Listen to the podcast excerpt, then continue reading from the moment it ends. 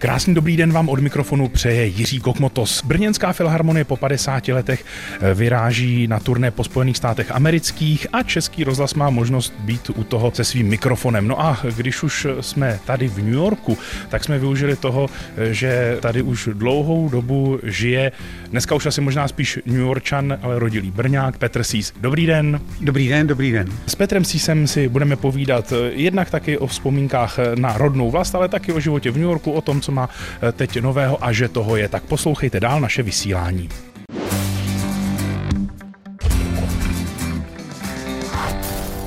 Krásné dobré odpoledne od mikrofonu přeje Jiří Kokmotos. Naším hostem je dnes eh, Petr Sís. Já jsem zmínil, že se tady scházíme u příležitosti toho, že Brněnská filharmonie teď znovu po 50 letech dobývá svět, abych tak řekl, koncertem v Carnegie Hall. Vy už, když jsem to počítal, tak ale vy už tady v New Yorku eh, dobýváte svět jak dlouho? 40 roků? Já už hodně, do, já už hodně dlouho dobývám. Už vlastně se to překlenulo, že já jsem říkal, jsem půl života jsem žil v Československu, nebo co pak je Česká republika a půl života jsem žil v New Yorku. A teď už je to trošku víc jako v New Yorku, ale já teď bydlím za New Yorkem, takže vlastně v tom New Yorku jsem byl přesně stejně, jako jsem byl v České republice, kde se to rozdělilo na to, že jsem se narodil v Brně a jako dítě jsem odešel s rodiči, s rodinou do Prahy a pak jsem odešel do světa. No. Vzpomenete si ještě na Brno? No tak vlastně teď, jak už stárnu hodně, tak ty vzpomínky na to dětství v Brně jsou intenzivní, protože to byly vlastně takový ty nejkrásnější a nejvíc nevinný roky života, protože jsem tam měl vlastně dvoje babičky a dva dědečky. Jedna rodina byla v Králově poli, jedna rodina byla v Žabovřeskách a já jsem si různě hrál na těch zahradách, různě ty babičky mě vyprávěly pohádky a tam jsem vlastně začal kreslit, takže ty vzpomínky jsou milí. Našel se tam i vztah k hudbě v, v Brně, nebo to bylo až později v Praze? Ne, to, to bych si vymýšlel, ten vztah v tom Brně byl ke všemu, protože eh, třeba jsme s babičkou jezdili pro chleba do Bystrce, nebo dědeček vyprávěl příhody eh, z rakousko-uherské armády a já to kreslil na papíry. Tatínek tam byl exponovaný hodně v hudbě, takže jsem s ním potkával hudebníky a umělce. S jeho bratrem zase to byl slavný sportovec z Brně, jak jsem potkával sportovce a vlastně to byl takový jako všechno to na mě působilo a formovalo mi to pro ten zbytek života. Vlastně jsem ještě nezažil, vůbec jsem nevěděl, co je to politika, nebo jsem nevěděl, co je to nějaká závist umělecká nebo lidská nebo cokoliv. Nevěděl jsem, co je to chodit za holkama, takže ten začátek byl takový nevinný a třeba si spíš pamatuju, jak jsme s babičkou chodili na hřbitov v Králově poli, kde byly ty hroby a třeba tam byl takový hrob chlapečka, který zemřel malý a byla tam jeho socha, ten byl takový smutný a trumpeta od nějakého velitele hasičů, který zahynul v požáru a nebo anděl, jak zavírá dveře, takže do dneška si pamatuju takový tyhle ty vzpomínky a to mě asi formovalo potom do toho dalšího života. No. Já se na tu hudbu ptám záměrně, protože teď bychom uh, rádi pustili jednu nějakou písničku od Beach Boys a ten komentář už vlastně nechám na vás, protože to si myslím, že zase něco, na co určitě rád vzpomínáte, ale to už je z Prahy, to už jste byl větší, teda než když jste vyrůstal v Brně. To už jsem vyrostl, trošku jsem byl arrogantní, protože jsem se stal úplně náhodou jako jedním z prvních z disjokejů. Měl jsem pořád v rozhlase, to byl takový ten rok 69, kdy jsem najednou všechno bylo možný, protože vlastně to bylo předtím, než najednou nic nebylo možný. A ty Beach Boys přijeli vlastně rok potom, co bylo to Pražský jaro. Když se na to dívám s odstupem, tak to bylo jako trochu s křížkem po funuse, ale jako bylo to neuvěřitelný turné. Přiletěli svým letadlem z Anglie a jsem byl vyzvaný tehdy jako tím Prago koncertem, abych byl to uváděl. Takže jsem si myslel, že jsem mistr světa a byl jsem s nima v Praze na koncertu, který byl kapal pod ze stropu v Lucerně. Pak byla Bratislavská lira, což bylo trošku jiný. A pak bylo krásný koncert v Brně, ale ten byl strašně opožděný, protože ta apartura byla opožděná, ale zase tam byli ty lidi, co nejvíc tu hudbu milovali a tam v tom Brně to organizoval všechno jistý Miloš Bernátek a ten to tam dal dohromady. A ta vzpomínka je intenzivní a i s tím, že to skončilo vlastně hrozně, protože já jsem si vůbec nebyl v tom věku 20 eh, letů schopen uvědomit, že v tom Brně bylo takový malý letiště, který jsem znal. A já myslel, že ty Beach Boys musí letět do Prahy, protože tak to prostě chodí, že musíte jet přes tu Prahu, kde vám ty celníci něco od... A oni jak měli to soukromé letadlo, tak je od... najednou jsme přijeli na to letiště a od bavili je celníci, kteří přiletěli z Prahy. No a ty Beach Boys, já jsem jim pořád říkal, v Praze si koupíte nějaký památkový předměty, protože měli spoustu českých peněz, kterým dali za ty koncerty, ale český peníze tehdy neplatili nikde jinde na světě než v Česku. A najednou oni byli na tom letišti v Brně, což byla taková malinká chaloupka a měli spousty těch peněz a říkali, kde je ten chlap, co nám řekl, že si bude moc něco koupit v Praze, to jsem byl já. Tak mě honili kolem toho letiště a pak odle, skoupili, tam byl takový malý bar a oni od nich koupili všechno, co tam měli. Říkali, máte vodku, říkali, my vám dáme vodku. Říkali, ne, kolik máte beden vodky, tak koupili všechno a odletěli do toho Finska, kde byla prohibice a tam jim to všechno zabavili, takže vlastně ty Beach Boys, já je pak potkal po letech, jednoho z nich v New York. To jsem se chtěl zeptat. no jednoho jsem měl potkat, to bylo strašně smutný, zrovna když jsem jako přijel do Ameriky, jak jsem k němu byl pozvaný na Nový rok, on se utopil, ten, ten bubeník, který byl nejvíc takový sympatický, ten Dennis Wilson se utopil v tom roce 82, 3, kdy jsem vlastně v té Americe přemýšlel, že eh, jestli pojedu zpátky nebo ne, protože ten můj film eh, se tady nevyvedl. A ale pak jsem potkal toho Al Jardina, který byl na tady na Medicine Avenue a říkal jsem, pamatujete si na mě, já jsem vás uváděl tehdy. Jsem říkal, se nemůže pamatovat. On říkal, tebe já si dobře pamatuju, ty jsi nás tehdy přistál hodně peněz. Nebo, což byl vlastně Nechtěl to zpátky. peněz, ale ne, ale pamatoval si, že přišli o nějaký peníze. Takže to nebyla vzpomínka, jak jsem byl výborný, ale jak jsem je připravil o peníze. No.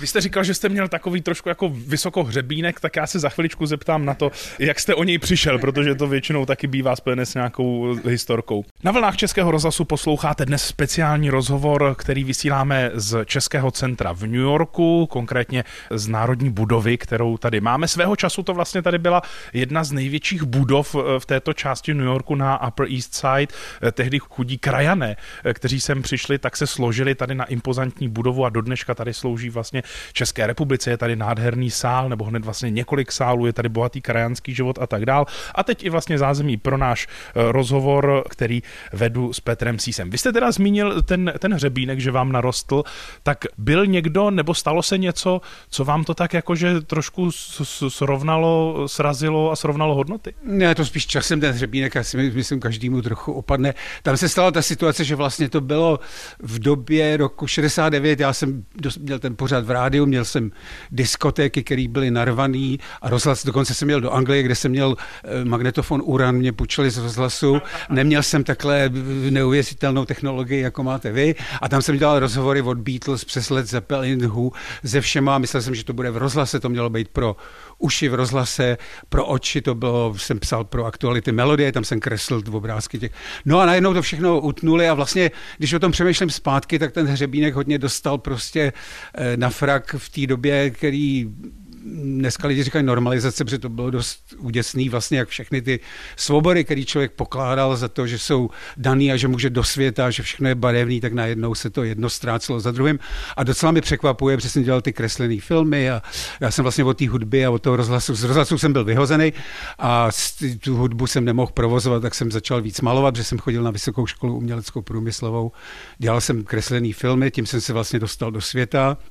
A už jsem viděl, že vlastně nic netrvá věčně, ani láska k jedné slečně a najednou jsem s tím filmem, měl jsem dělat film v té Americe pro ty olympijské hry a zase nastala ta jedna z takových situací, kdy ty země toho východního bloku, jak se tehdy říkalo, vedené tím sovětským svazem, najednou řekli ne, my to bojkotujeme a mě řekli, musíte se okamžitě vrátit. A já to neměl dodělaný, já jsem říkal, já to dodělám. To byla písnička pro Boba Dylena a nějaký film k té olympiádě. Tak jsem říkal, to je příležitost v životě. No a když jsem to dodělal, tak se to vlastně těm lidem vůbec nelíbilo, co, co byli ty producenti té MTV a tím mě hodně spadl hřebínek. A tím já už jsem překročil, to ani lidi dneska mladí neví, že když se cestovalo, tak člověk dostal povolení na určitý počet dnů a tohleto. A já jsem to překročil a teď jsem se bál, jaký budou ty důsledky a už jsem z toho byl eh, celý právě právě takový vyděšený z té doby a řekl jsem, ne, já nejdřív něco musím dokázat, než se vrátím. A vlastně něco dokázat mi trvalo šíleně moc let, do toho jsem potkal svoji manželku, měli jsme dvě děti, takže najednou, abych řekl pravdu, lidi říkají, vy žijete tady, ale já jak pořád kreslím ty obrázky, tak bych zrovna tak mohl být v tom krávě poli nebo na malé straně, protože já výjdu ven jednou za tři dny a pak si jdu někam na večeři. Takže takhle to prostě bylo. A když se na to dívám jako na vzpomínky, tak jsem vděčný za ty bezvadné vzpomínky, přes spoustu věcí, které jsem myslel, že budou se vždycky opakovat, tak se vlastně stanou unikátně jednou, dvakrát za život. No. Jak se to vlastně povedlo, že vás oslovili eh, tehdy vlastně jako západní že jo, producenti, ta olympiáda v Los Angeles, ten film, to teda byl fakt úspěch na tu dobu, protože přece jenom ten, dneska už je to všechno propojené, umělci z východu jezdí sem a obráceně a tehdy ale to teda tak rozhodně nefungovalo.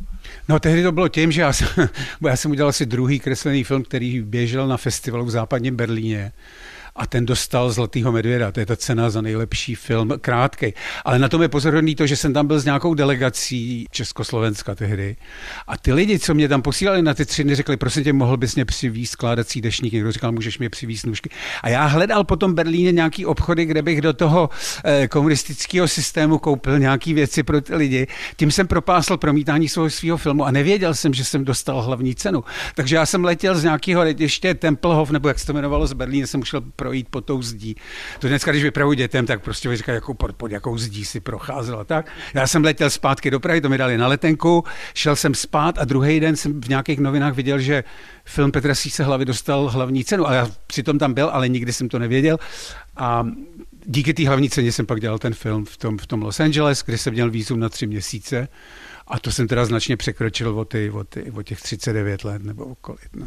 Teda ta moje otázka byla trochu drzá, protože jednak jste byl výborný, nebo jste výborný, mm. že jo, takže, ale taky to chce štěstí, ne? Ne, ne, ne, říkáte to dobře, vůbec jsem, já myslím, že nejsem nějak e, jiný od lidí, který jsou mý vrstevníci nebo jsou umělci, naopak si myslím, že je spousta teď mladých třeba lidí v Československu, v Česku, říkám pořád Československu, ale tak jsem se narodil, je skvělých, ale já prostě jsem se dostal víc třeba do toho centra, kde se něco dělo. Takže to bylo to stejné s těma knížkama, že já jsem vlastně nechtěl nikdy dělat ilustrace pro dětské knížky.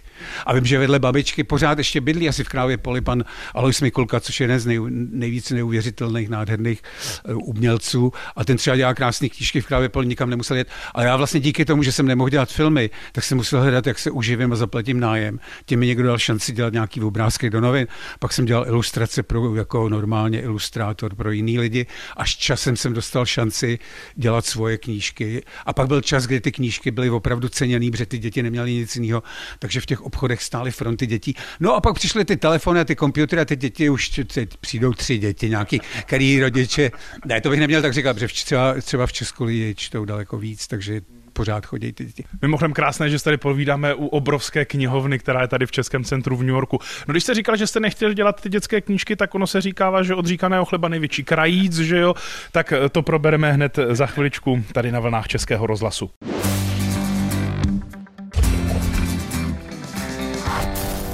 Naším hostem v Českém rozhlase je výtvarník Petr Sís, který eh, je doma tady v New Yorku. Říkám to zcela záměrně, protože rozhovor natáčíme eh, při speciální možnosti, kdy Filharmonie Brno vyrazila po 50 letech na turné po Spojených státech amerických v doprovodu taky Českého rozhlasu a tak jsme využili té příležitosti, že v New Yorku máme krásnou národní budovu, kde sídlí České centrum a eh, Petr Sís si udělal takový výlet asi 40-minutový vlakem sem do města, tedy při přímo do centra New Yorku, abychom si mohli povídat. Tak eh, ty dětské knížky, jak jste říkal, že jste teda původně dělat nechtěl, tak vám to zůstalo až doteď a vlastně docela nedávno vyšla, myslím, že i teď dokonce na nějaké pracujete, ne? No, teď už vlastně ne, už, ne, už, už nevím, jak můžu dělat něco jiného, už bych nemohl dělat nic jiného. To je vlastně pokračování té hudby, kterou já jsem tehdy pouštěl, protože všechny ty desky měly nějaký obaly a spoustu těch desek mělo třeba nějaký koncept, že to byla celá vlastně celý příběh a vlastně to jde i Eh, jedna z nejpopulárnějších knížek, tady je eh, Liška Bystrouška od Těsnohlídka, kterou ilustroval Morris Sendak jakže je to propojený třeba na Janáčka, je to vy, propojený s vyprávěním příběhu, jako byl Eskimo Velcl, který ho dělali v divadle na provázku. Vlastně jsou to takový ty, pro mě je to to, jako když lidi přišli někam na návštěvu nebo přišli do hospody a tam někdo byl skvělý vyprávěč, to dělal můj otec a říkal, tak já vám povím. Dneska je to hrozný, protože ty lidi mají ty telefony a hned se dívají, jestli je to, to není pravda tohle, tam se tolik lidí nevejde.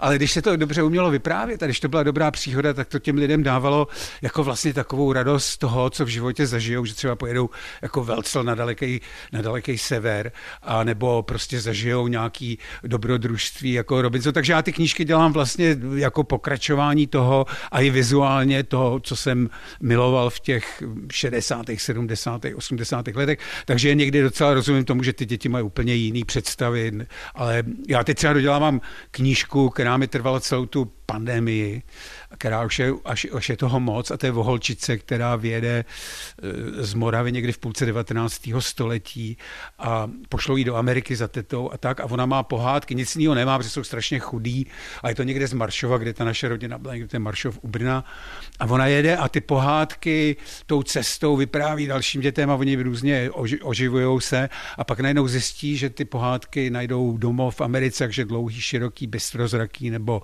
vodník nebo takovýhle věci se najednou začnou objevovat a vlastně se z nich stanou takový jako symboly komerčního. Já ještě nevím, jak to úplně skončí, protože to nechci dělat zase moc takový, všechno je bezvadný, tady je strom pohárek, ale je to takový prapodivný a vůbec nevím, co tomu ty děti dneska řeknou, až vidí dlouhý, široký, bezprozraký nebo 12 měsíčků, jak budou říkat, to je nesmysl. No já jsem vlastně včera, eh, když jsem šel poprvé v životě na Times Square v noci, tak jsem vlastně přemýšlel nad tím naším rozhovorem a tak jsem si říkal, že eh, když jsem tam viděl ty 3D animace na těch obrovských eh, letkových obrazovkách, v životě jsem teda neviděl větší než tady, to prostě je opravdu neuvěřitelné. Musím si říct, že na Times Square, my jsme tam byli o půlnoci a tam bylo světlo jak ve dne, jak to září.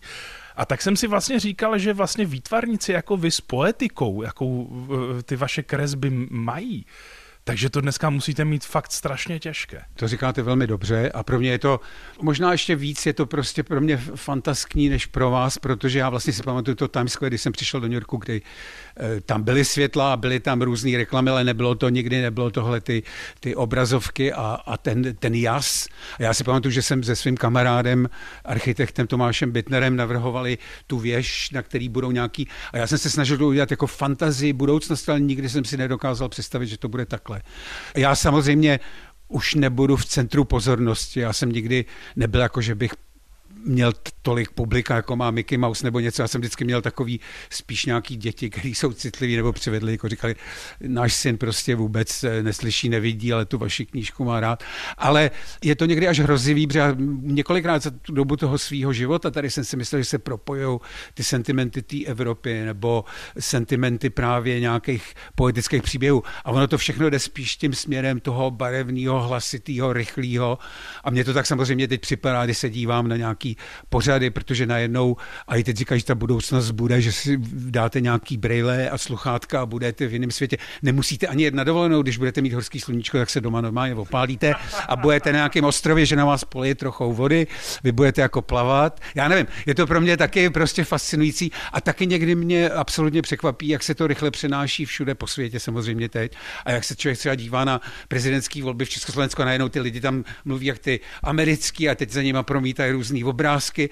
Je, je to fascinující ten svět, tenhle, ten te, technologie. Já teda jsem tomu nikdy nepro, ne, neporozuměl, takže bohužel jsem takový neandrtálec, který kreslí pořád perkem na papír a tak to je. No. Teď se teda zmínil zrovna ty volby, dobře, tak je to takový příklad, který teď třeba v České republice máme živě v paměti. Tak já jsem si teda taky říkal, že už se to blíží jako té Americe, jak nám stojí teď taková velká show, že jo. Tak dneska už asi ten svět si to tak žádá, nebo nevím. Žádá. A tak to vychází, že mají ty poradce, který zase si řeknou o peníze.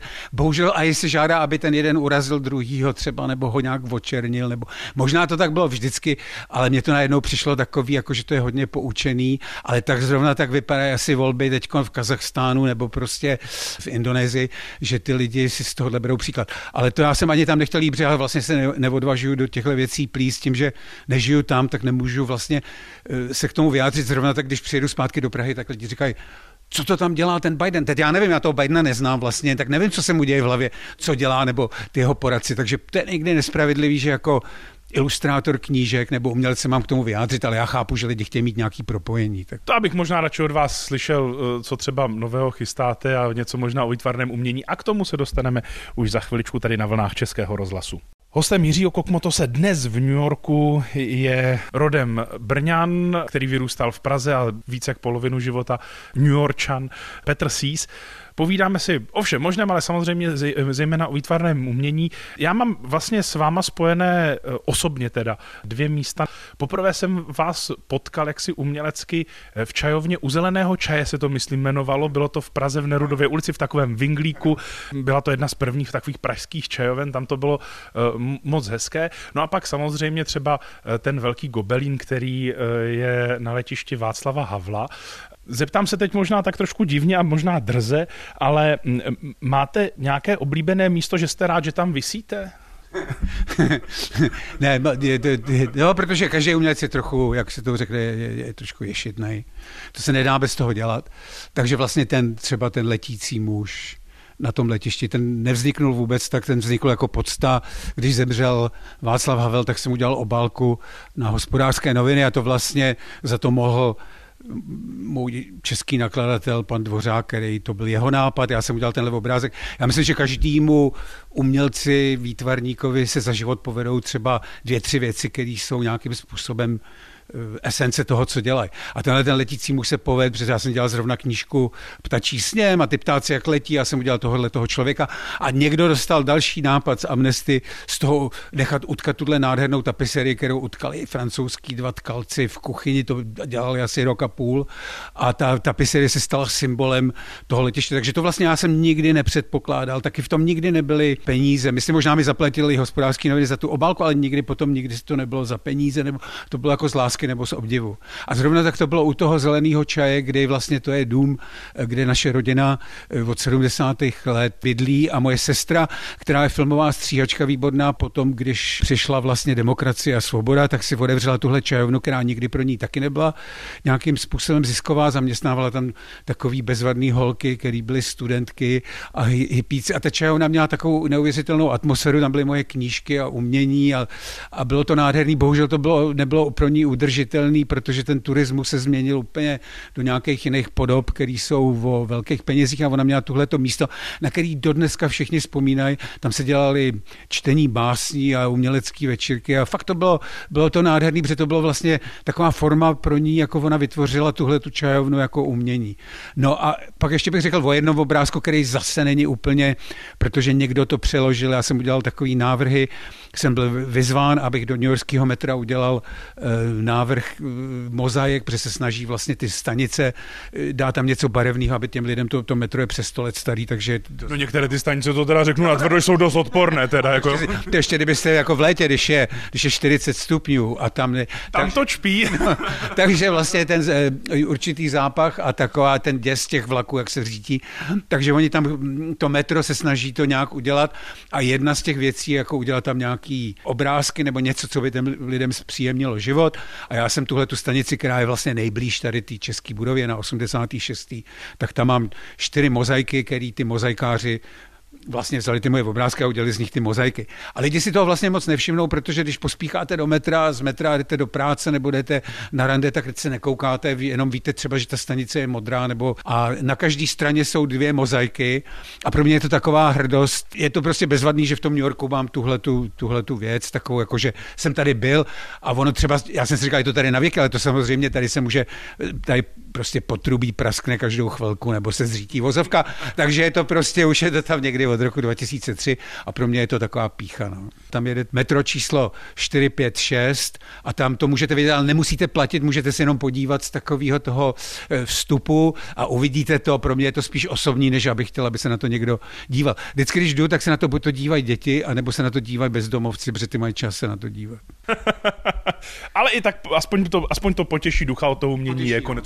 Ještě takový drobný pohled do budoucnosti si uh, dovolím, protože vás čeká takové a polojubileum, ale víc za chviličku na vlnách Českého rozhlasu. Naším dnešním hostem je Petr Sís v New Yorku. Povídáme si v knihovně Českého centra. Já, když jsem se domlouval s váma, s vaším manažerem na tématu rozhovoru, tak eh, on mi říkal, na narozeniny se ho radši neptejte. Eh, Ronald Reagan, jeden z nejznámějších amerických prezidentů, jednou řekl, když měl, tuším, že 75. narozeniny, tak on řekl, že eh, v Bílém domě, tak tam to plénum uvítal, že vítá všechny u, myslím, ze 37. výročí svých 38. narozenin, že to vzal tak s vtipem, ale přeci jenom tak je to takové asi období, kdy člověk přeci jenom jako trošku bilancuje, plánuje si tak ještě jakoby, eh, co ještě možná tady jakoby na světě zanechat. Máte to tak, nebo vy totiž teda máte taky výhodu, že vypadáte tak, jako že asi bych řekl 15, možná 20 let mladší, jo, takže... Ale já jsem o tom nikdy nepřemýšlel, protože taky nejsem v zemi, kde bych měl spolužáky. Já vlastně jsem tady začínal v 30, to je vlastně jako kdybyste se narodil o, o 33 let později. Pak jsme měli dvě děti, což bylo taky později a nikdy jsem o tom nepřemýšlel, nebylo to pro mě podstatný. Teď se mi líbí, že lidi řeknou, a máte výročí 70, to už asi dlouho nevydržíte, nebo bude vám tohleto. To tak jsem jim teda ale zase nic nechtěl říct. Ale... A teď máte prezidenta, který mu, já nevím, je 81, říká, že bude znovu kandidovat.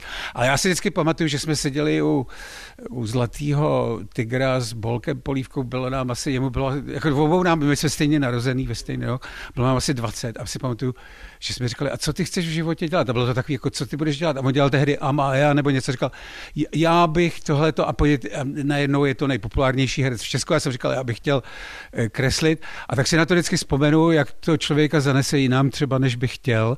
A tím věkem eh, mně to nepřijde, protože, jak říkám, nepotkávám ty spolužáky.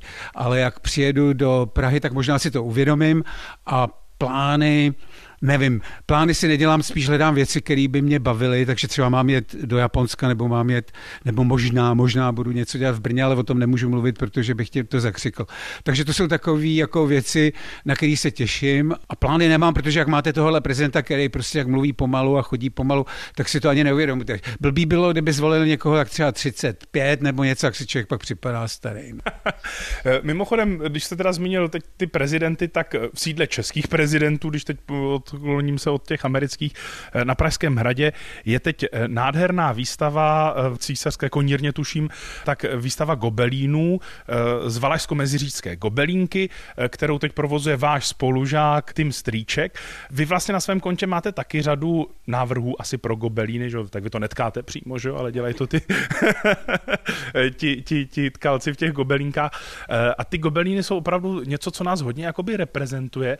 Máte ještě v tomhle třeba nějaký nějaký jako plán, že byste měl nějaký obraz, který byste chtěl si říct, jako kdyby z tohohle udělali ještě gobelín, že byste řekl svému spolužákovi, Timu Stričkovi, že by to v tom Valašském mezříču utkali, protože ta gobelínka ve Valmezu mimochodem je teda velmi unikátní v České republice. No tak to je zajímavé, jak jste to všechno propojil, bře, protože já jsem tohle to nevěděl a já jsem se spolužákem Jadem Timotejem Stříčkem mluvil minulý týden, ale já jsem to nevěděl tohle všechno. Moje maminka je z Valašska, byla z Valašska a já jsem ty gobelíny se k ním dostal, jak jsem říkal, s tím letícím mužem, to se stalo náhodou, pak jsem navázal vlastně eh, v té Francii dělali jeden gobelín za druhým, že ta Amnesty přišla na to, že když to dá na ty letiště, které jsou v Dublinu nebo v Kapském městě, nebo takže ty lidi, když jdou, tak si vzpomenou na nějakou tu osobu, která jim připomene. A já jsem si dřív tomu dělal jako trochu z toho legraci, ale vlastně je to velká pravda, že vy si někdy potřebujete připomenout ty věci. Takže já jsem udělal tři gobelíny k těm boji za lidský práva na jihu Ameriky, ale dělalo se to všechno v té Francii a najednou já jsem se nějak dozvěděl náhodou, že tahle ta valašská manufaktura funguje, existuje. A našel jsem na Google přednášku Jana Timoteje Stříčka, který už za doby, kdy jsme chodili do školy, byl takový krásný, vysoký člověk, takový oduš, on je takový jako kazatel určitý formy, takový velmi uh, myslí na dobro lidstva, tak což je unikátní, že mu to vydrželo celý život. A já jsem tam zjistil, že on vypráví o té manufaktuře, o těch lidech, co tam pracují bylo to velmi pokorný a nádherný. A najednou teď jsem se dozvěděl, že možná by byla nějaká možnost něco udělat a to je právě, co já nemůžu zase s tím Brnem prozradit, změnit, protože to ještě není dohodnutý a tím bych to prostě zakřiknul. Ale zavolal jsem ho a on mě, měl ohromnou radost, on mě poslal pozvánku na tuhle tu výstavu, já jsem doufal, že tam budu a teď mám, eh, to je neuvěřitelný, že o tom mluvíte vy taky, protože se to vlastně najednou všechno propojilo, je to, já nevím kolik, 50 let nebo víc, co jsme do té školy chodili, ale jako on je pozoruhodný člověk a ty lidi se tam zdají krásný a já teď si říkám, proč jsem to celý ty roky dělal v té Francii. Když jsem teda v té Eh, manufaktuře byl taky tý francouzský a oni ty lidi jsou nádherný, protože já jsem zkoušel jenom chvilku něco dělat, to je absolutně nemožný hejbat nohama, rukama a je to trpělivost a tak, ale to by bylo fantastický, kdyby se to povedlo s tím Valeskem. No. Tak vám budeme držet palce, ať to mm, vyjde a když to vyjde, tak eh, to překvapení doufám, že taky okomentujeme na vlnách Českého rozhlasu. Díky moc, že jste si udělal čas, ať se vám daří, ať už jste tady v New Yorku, anebo třeba, když přejete se podívat domů do České republiky. Díky moc. Děkuji moc, děkuji. Hostem Jiřího Kokmotose byl Petr Sís z New Yorku, z mm, Národní budovy, kde sídlí České centrum. Jehož řediteli Miroslavu Konvalinovi děkujeme moc za to, že jsme tady mohli být. Příjemný poslech našich dalších pořadů vám od mikrofonu přeje Jiří Kokmotos.